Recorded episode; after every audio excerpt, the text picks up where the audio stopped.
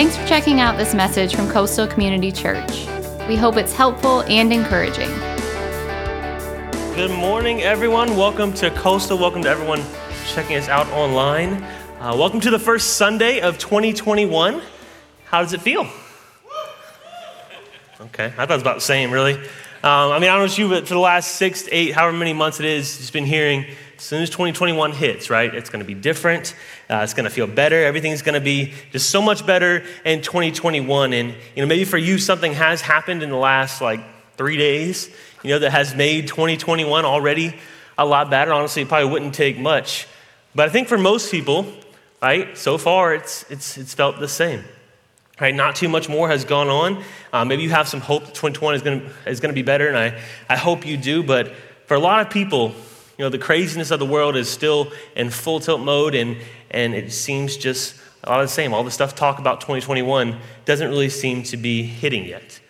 Um, but you know, as we begin the new year, there's a lot of things that you know we do with a new year. We uh, we look forward, right? We set goals, things that we want to accomplish or see happen in 2021.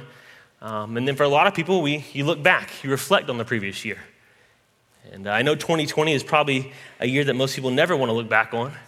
Right? Nobody wants to relive the, you know, the beginnings of the pandemic or you know, the first shutdowns or the sickness and, and hurting and instability.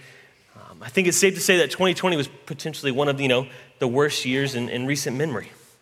So, again, it's understandable to not want to look back. And uh, to tell you the truth, I'm in, I'm in the same exact boat. Um, it's kind of a funny story.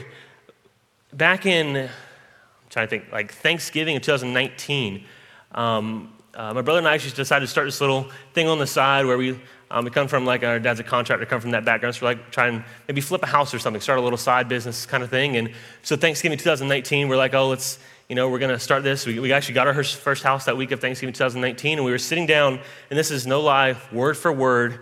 I still hear about to this day. We are talking about when we were going to put this house on the market. And, um, you know, we were talking about the renovations and everything, and we talked about spring of 2020 would be the perfect time to, you know, early spring of 2020, perfect time to get it on the market. Right? And so we, we were talking about well, the price and all that kind of stuff. And literally, I think almost word for word, I said, that'll be a great time to sell. And again, I'm not lying about this. That'd be a great time to sell, barring some crazy, you know, countrywide epidemic that stops people from seeing houses. I know that sounds fake. That is almost word for word what I said in that moment right? And so obviously, you know what happened? We you know, went through this whole renovation in spring 2020. We get the house on the market, and then the whole thing happens, right? It was a horrible experience, um, all that kind of stuff. But so just saying all that to one, I understand I somehow kind of predicted a pandemic, and I'm sorry about that. Um, but then also, I understand not wanting to look back on the craziness of 2020. I understand all of us had crazy things going on, bad things that happened, but I'd kind of like to uh, challenge that method of thinking this morning. Right? I actually would kind of like to, to look back, but I'd like to revisit the situation, everything that we've gone through, but I'd like to do it through the lens of God's Word. Right? What texts from God's Word can we find and pull out and study uh, that might relate to what we have gone through this past year and give us some kind of sense of maybe what was going on or you know just what how we can use that in our lives and so I want to jump right into it. It's Exodus uh, chapter 13, verses 17, 18 of the, this one's the New Living Translation. It says, When Pharaoh finally let the people go, God did not lead them along the main road that runs through Philistine territory, even though that was the shortest route to the promised land. God said, if the people are faced with a battle, they might change their minds and return to Egypt. So God led them in a roundabout way through the wilderness towards the Red Sea. Right, so a little bit of context here. This is the exodus of the uh, Israelites out of Egypt.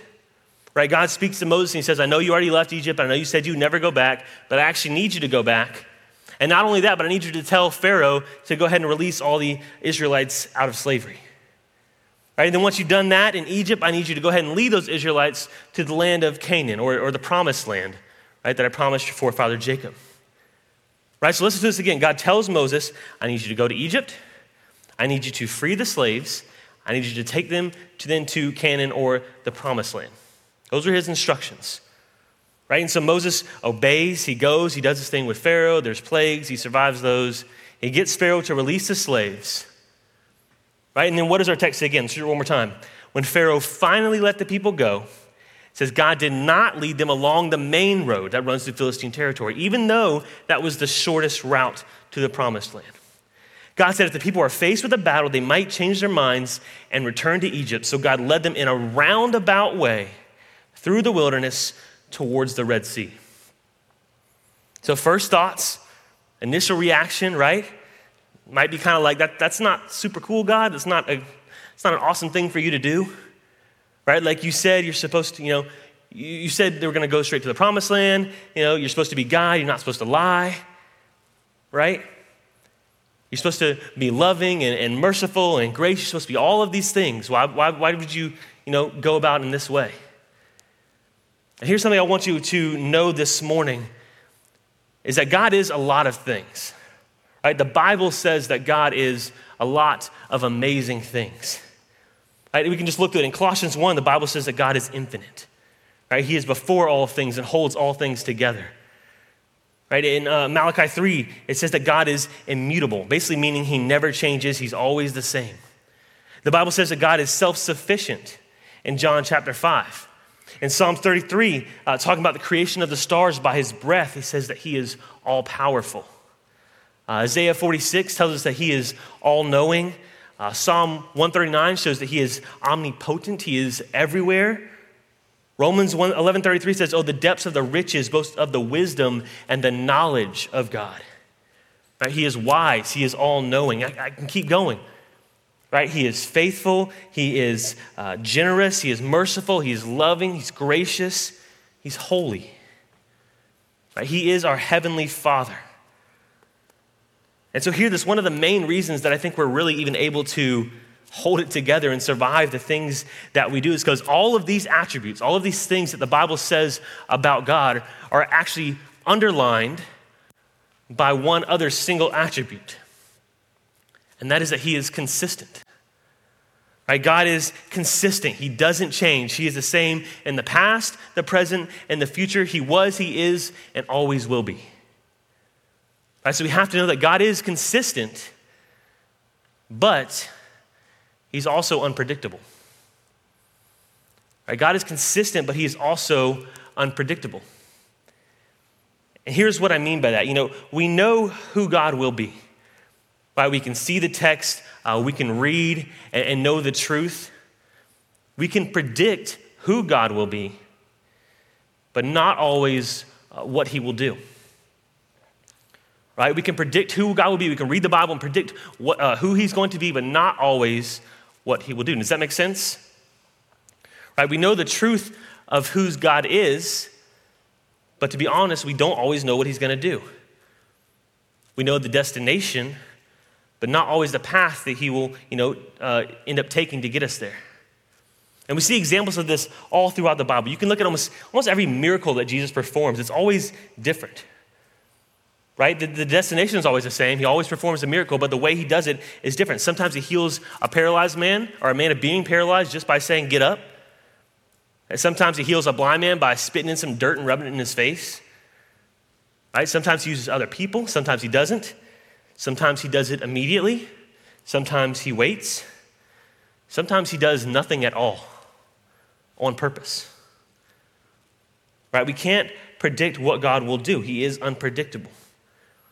Right? And, and, you know, this past year, people reaching out to God, you know, in times of trouble, knowing what God is and what He can do, but not what He will do. I think that was the case for a lot of people this past year. Right? Like, God, I'm hurting right? We're sick, we have no money, we have no jobs. I've never been through this, I've never experienced this pain and anxiety, this fear like this. And it seems so horrible because we can't predict what God is going to do. But just like we say, you know, we've never experienced anything like this before, we've never experienced pain like this. God might look at you and say, Yeah, that's true, but you've also, you've never prayed like this. You know, for a lot of people, I think they can say, you know, you know, things have never been worse. But spiritually, you know, in your relationship and reliance on God, things may never be better. It's kind of an interesting way to think about that, huh? And that's kind of trending towards what the Bible can teach us, you know, on this. But I want to get to that in just a minute. But you have to know there is no inconsistency with God.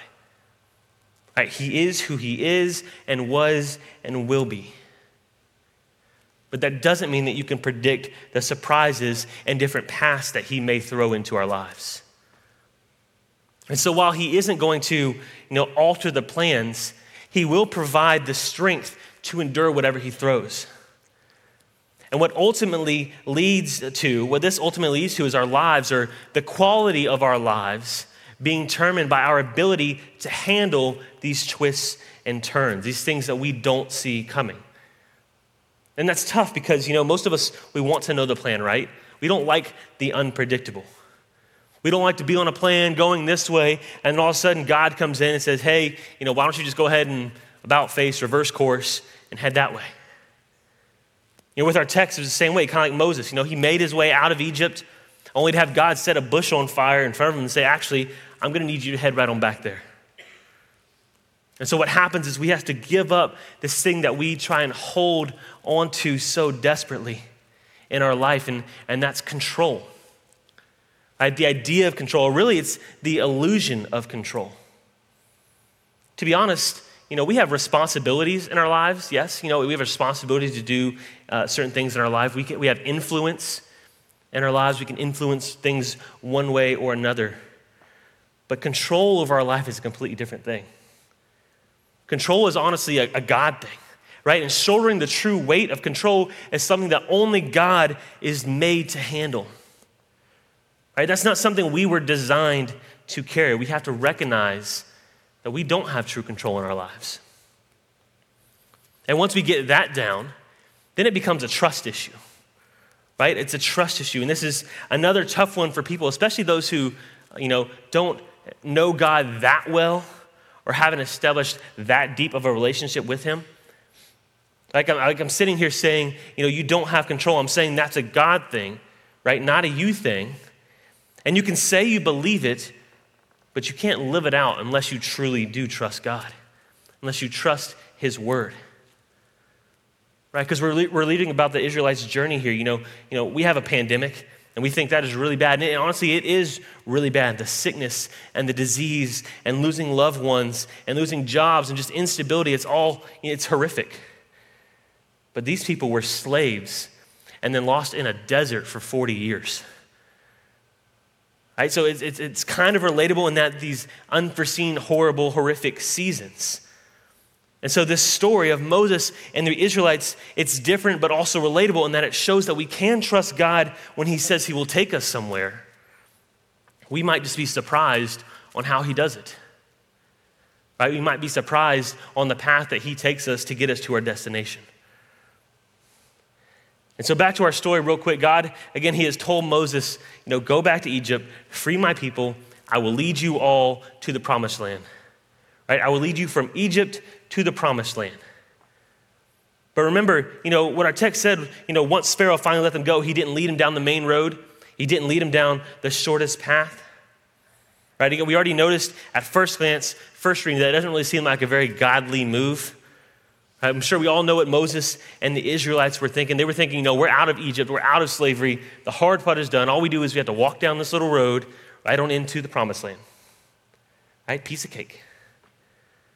But our text says that he didn't take them down the shortest path because if they faced a battle, they may change their minds and head back to Egypt. I like that's kind of interesting. Right? And, and here's what I, you know, pull from that. While the shorter path, the one that God didn't take them down, while the shorter path may be the perceived easier path, it might be something that we aren't ready for. It might be full of challenges that we aren't ready to handle. It might be full of trials and tribulations that we just can't endure. It might be full of battles that we just can't withstand. I feel like that kind of puts it a little bit into perspective.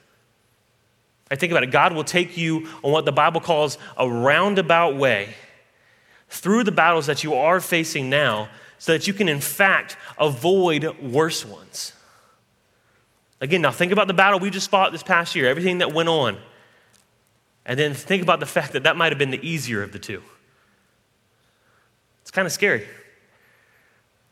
right? But while we think, you know, we are ready to leave and head down the shortest perceived, easiest path, we are not ready to deal with what the path requires. The Israelites were ready to get out of Egypt. They were ready to get into the promised land, but they weren't ready for the battles and challenges and adversity that the short path, the perceived easiest path to the promised land might require. The Bible says in Luke uh, 12 48, it says, When someone has been given much, much will be required in return.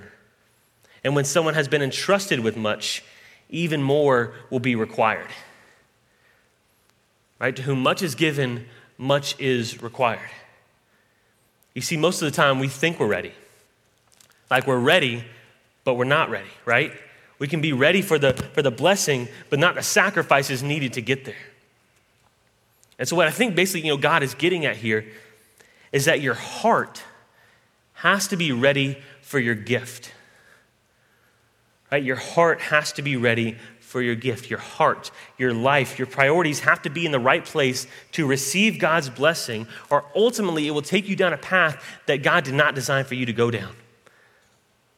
Like a lot of times we'll be sitting there waiting for the blessing, like, God, I'm ready for this blessing. I'm ready for this in my life. I'm ready for the promotion.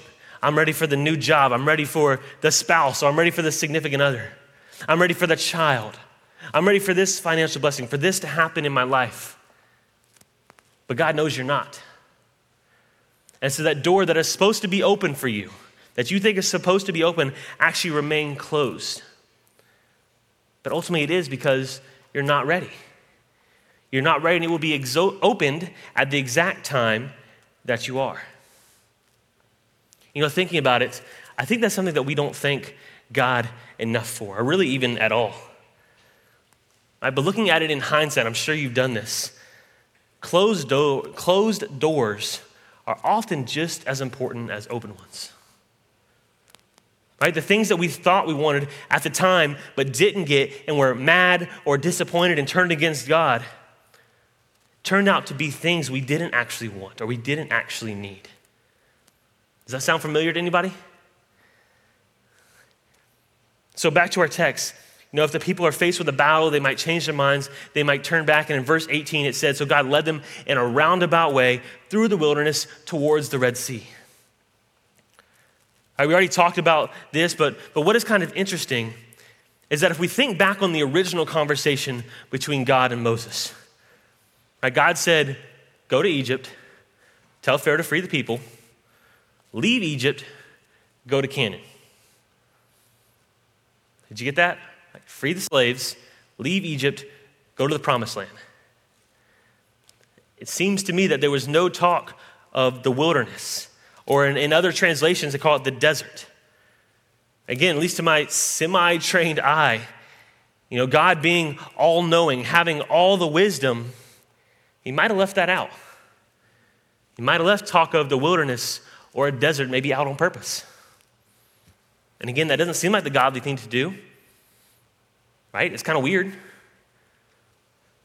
Basically, what he did, he, said again, if they face a battle that they're not ready for, they might change their mind and go back. It seems that he might have intentionally held that tidbit of information back almost until they were too far into their journey to turn back.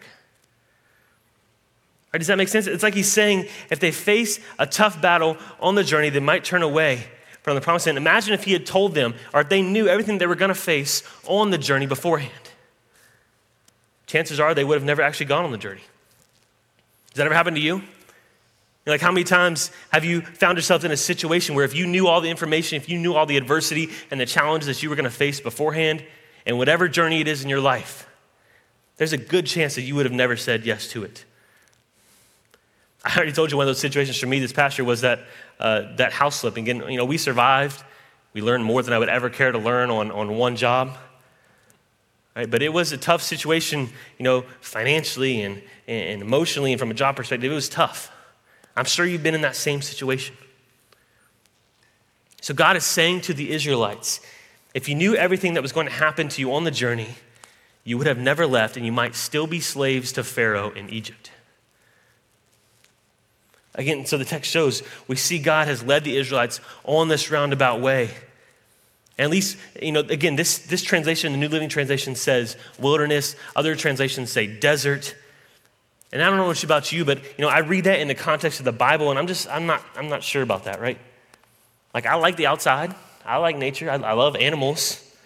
Something about a biblical wilderness, right, just kind of turns you off, or a biblical desert.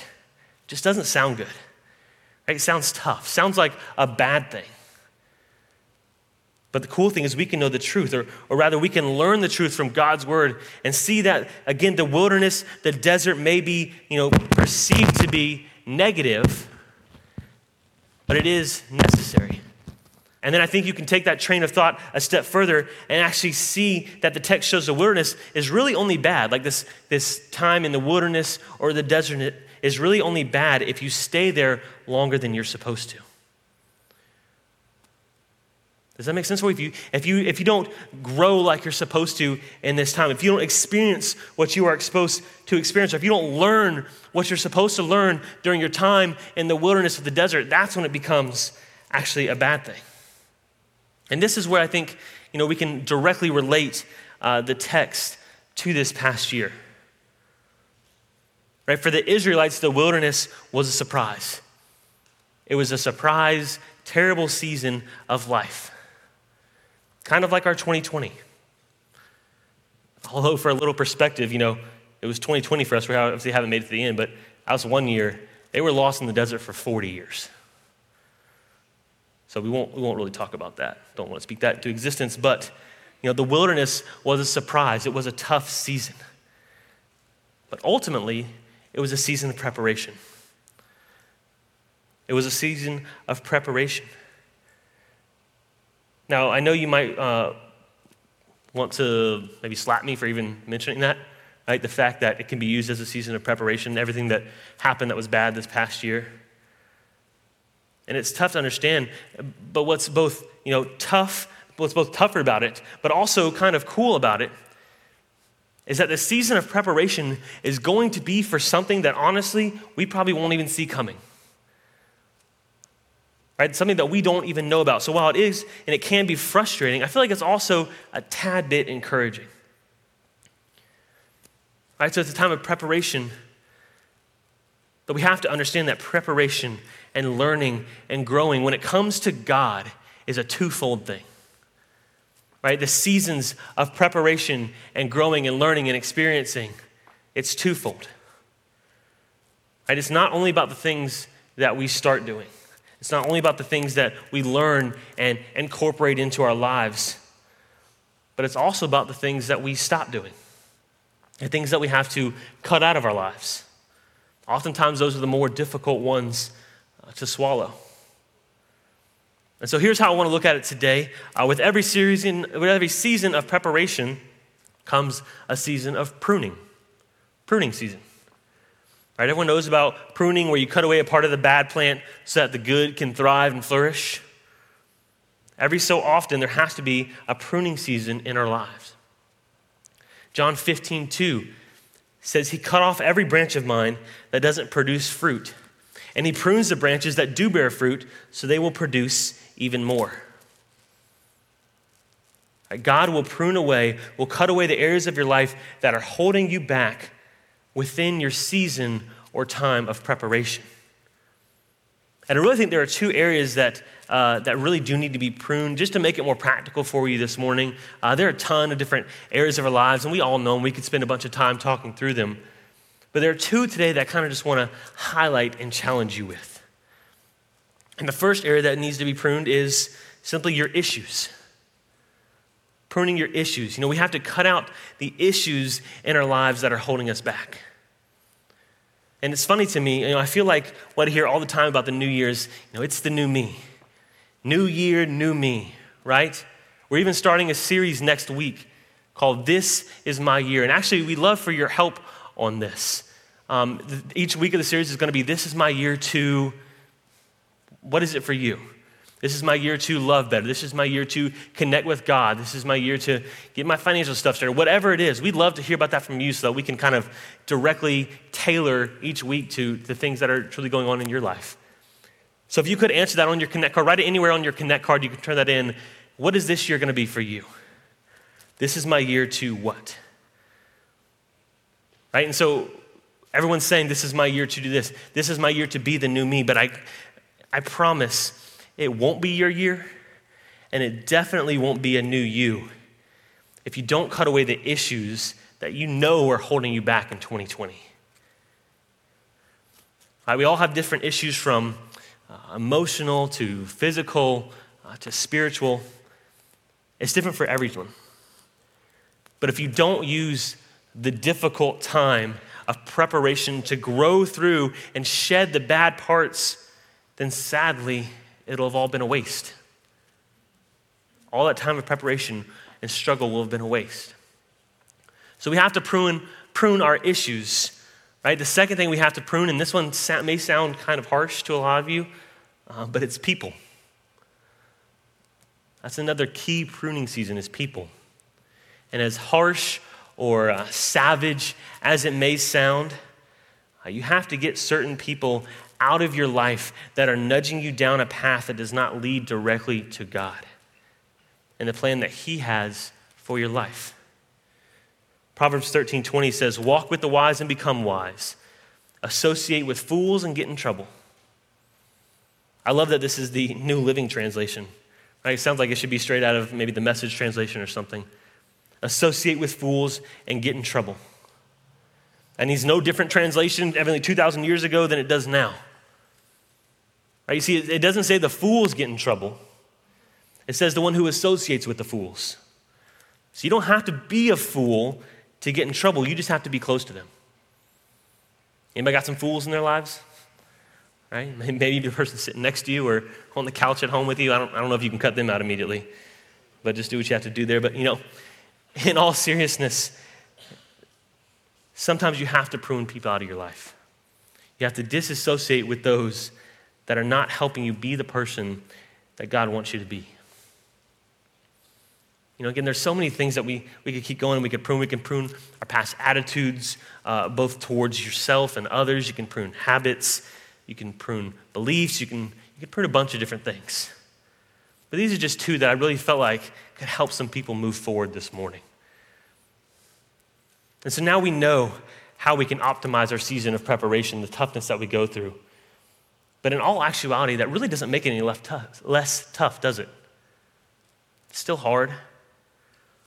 And so I think another question that needs addressing is how do I handle it? I like, how do I manage all the difficulties that, that are going on? How do I survive all the challenges and the trials and tribulations that I face? And really, there is no all encompassing answer. Like, it, that's kind of the tough part. The answer is really in the question.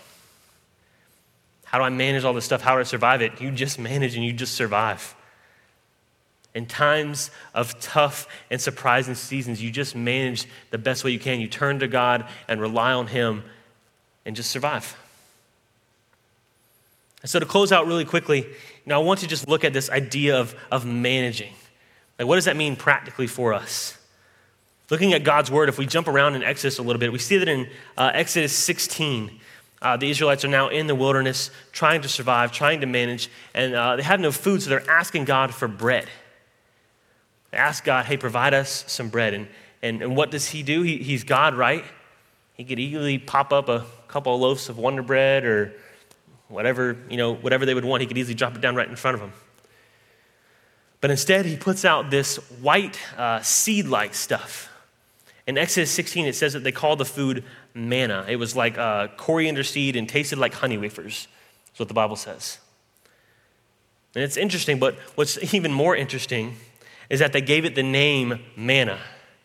Manna actually means, what is it?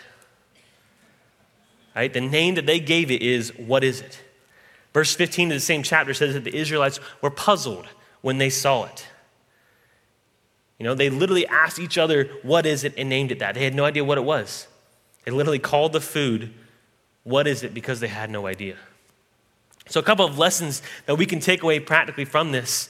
You know, first off, the Israelites asked God to provide, right? They asked God for sustenance, they asked Him for bread, they asked Him for a miracle, really, There was nothing, there was no food. They wanted food. They asked him for a miracle. Right? Something we do all the time, if not every day. But look at this. They had such a one track mind because they expected God to answer their prayer in their own specific way. They asked for bread, they expected to get bread. They were so stuck in their own assumptions and expectations of God that they didn't even recognize when God put the answer to their prayers right in front of them. Does that sound familiar? They were so out of touch and focused on their own expectations their own assumptions, that they literally named the answer to their prayer, What is it? So the lesson is don't be stuck on your own expectations of how you think God should act. Because I promise eventually you will be disappointed. Another lesson we can see if we look historically at manna, uh, we can see that oftentimes they took the seed and they actually ground it up right into a grain that they were able to make then make bread out of. Right? Sounds normal but not when you're expecting bread. Right? When they prayed for bread, they didn't expect to have to do all this work to make bread from it or to make, you know, food from it. I think that sounds like a lot of us as well.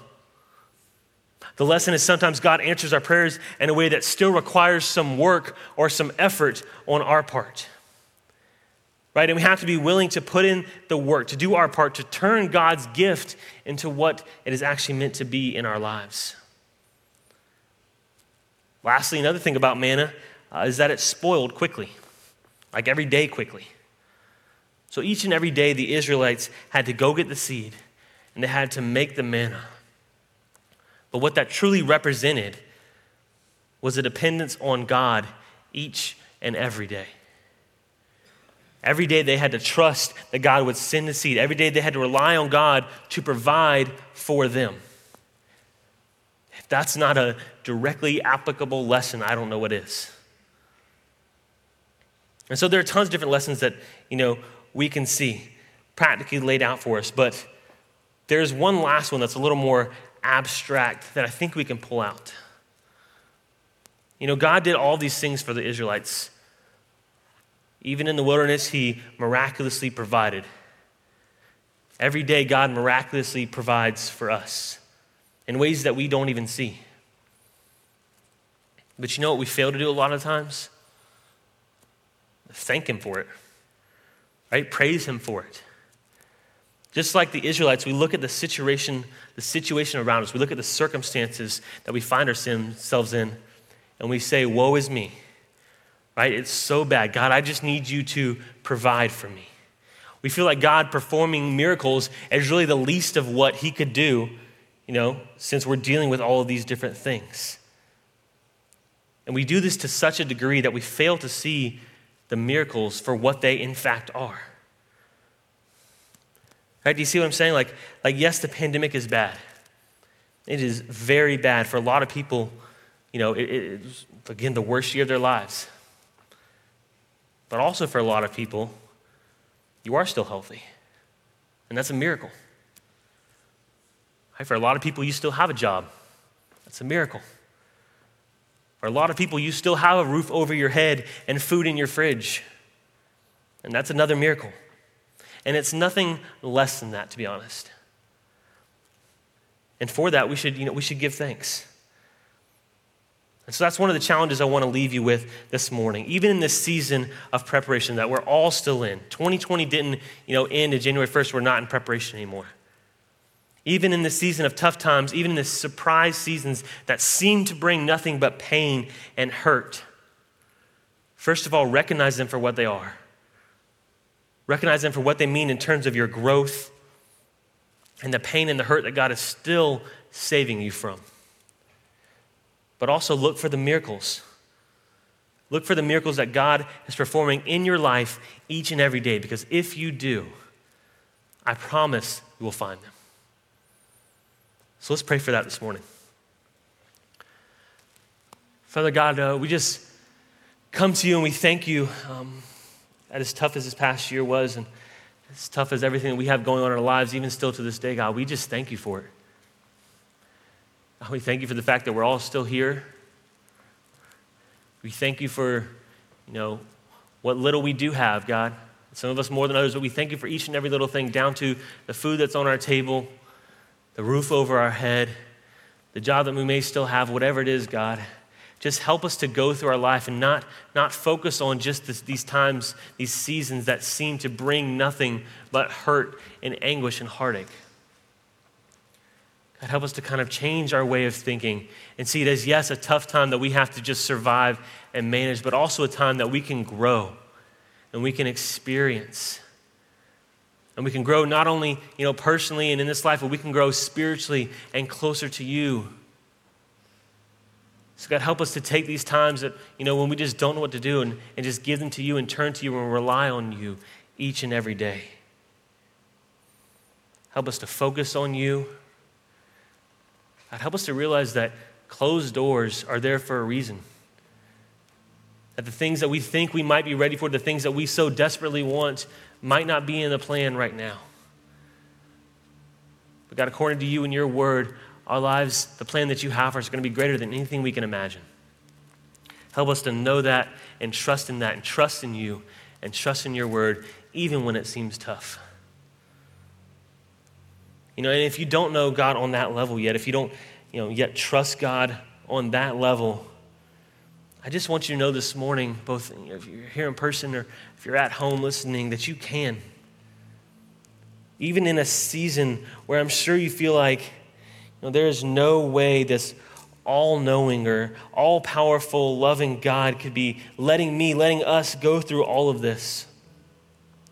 He is doing it because He loves you more than you could ever know. He's guiding your life down a path greater than anything you can imagine or experience on your own. And so, if you're ready to just lean into that, lean into God, you can just simply say, God, I am ready. Just pray, God, I invite you into my heart. I want to turn to you. I want to trust you. I want to rely on you each and every day for both the small and the little things. And even when life just seems tough, too tough and unbearable, that's why you're there. That's why you provide the strength and the grace and the peace that, that only can get uh, us through these difficult times. So, God, just help all of us, whether new to relationship with you or, you know, been in a relationship for a long time, help us to just continue to rely and trust on you. In Jesus' name we pray. Amen. Thanks for listening. From Pastor Chris and the family at Coastal Community Church, have a blessed day.